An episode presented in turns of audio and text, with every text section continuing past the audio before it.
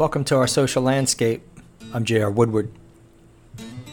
Harmless pride versus arrogant nationalism. The rich inheritance of justice, liberty, prosperity, and independence bequeathed by your fathers is shared by you, not by me. The sunlight that brought light and healing to you has brought stripes and death to me. This Fourth of July is yours, not mine.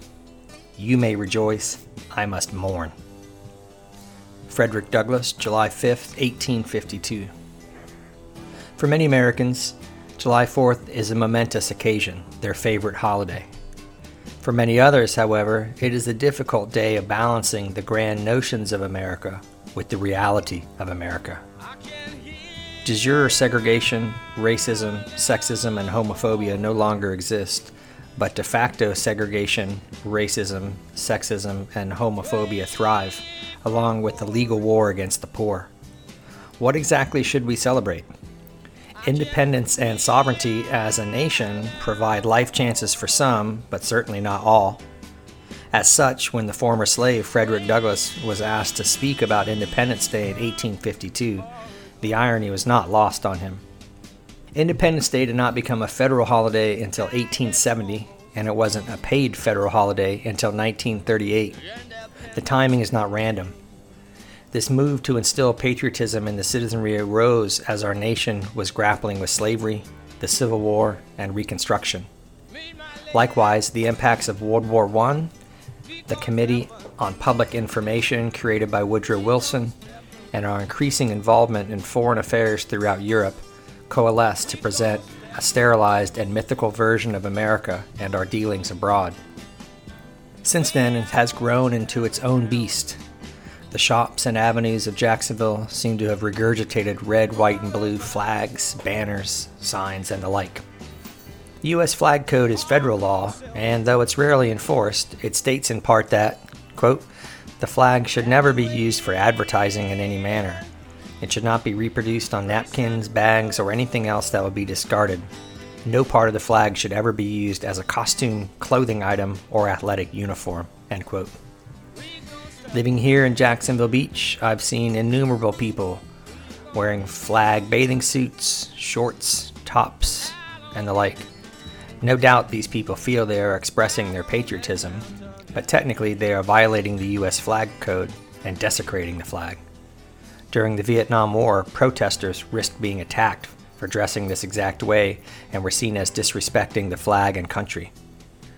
The meanings that people attach to these symbols are often politically driven and affect our definition of patriotism. This hyper focus on nationalism, the love of our country and all the symbols associated with it, ignoring its flaws, precludes an honest examination of our independence and our history. The my country right or wrong sentiment engenders the view that our country is somehow special or morally superior to other nations, and to suggest otherwise brands one unpatriotic. We have millions of people out of work, millions more with little to no health care, and systematic discrimination across multiple stratification systems. To address these issues, we need the freedom to question the way our country works and to shed the lifelong indoctrination that tells us America number one.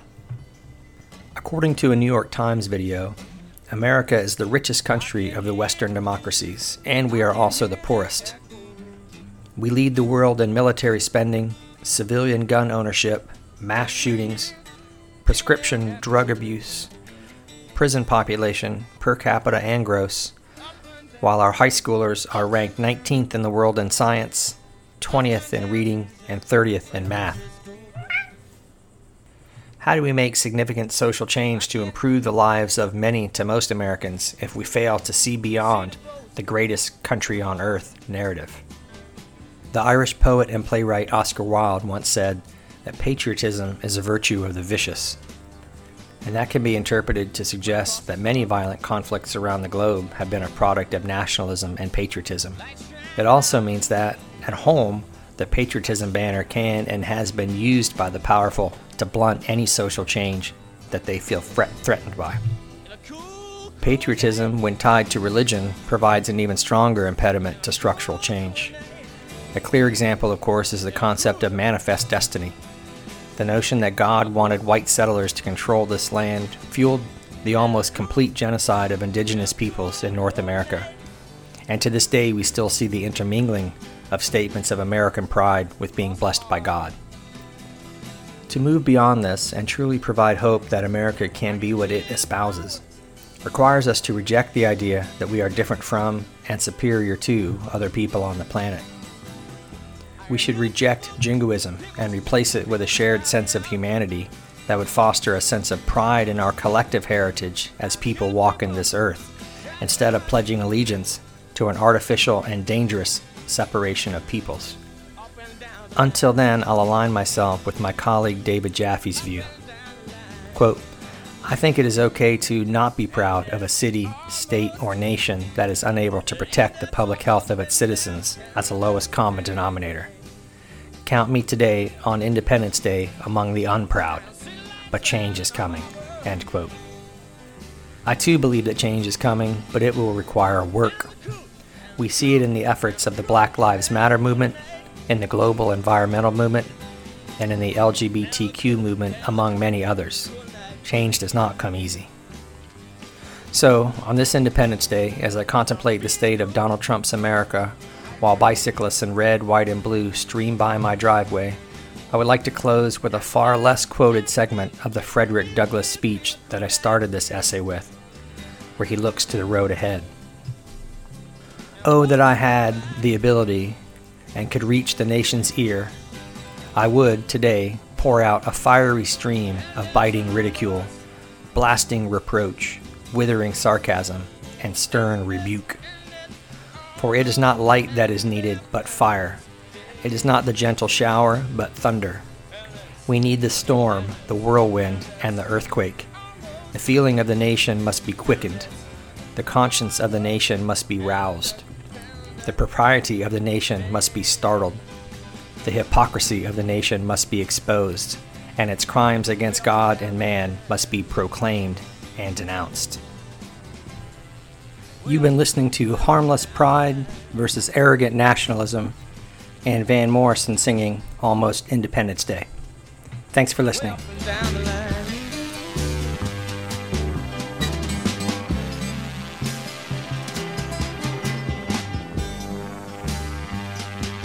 Way up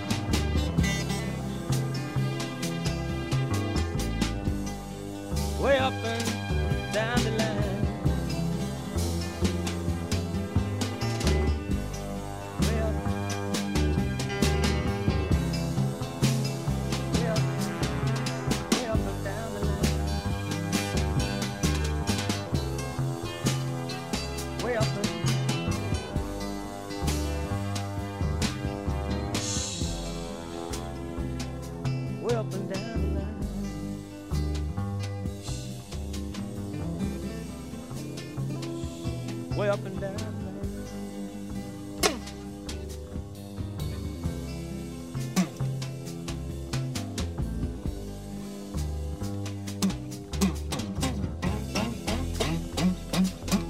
Way up and way up and down the line.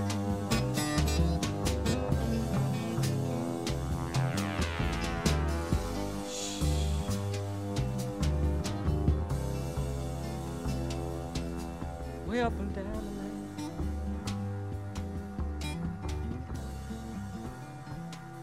Way up and down the lane.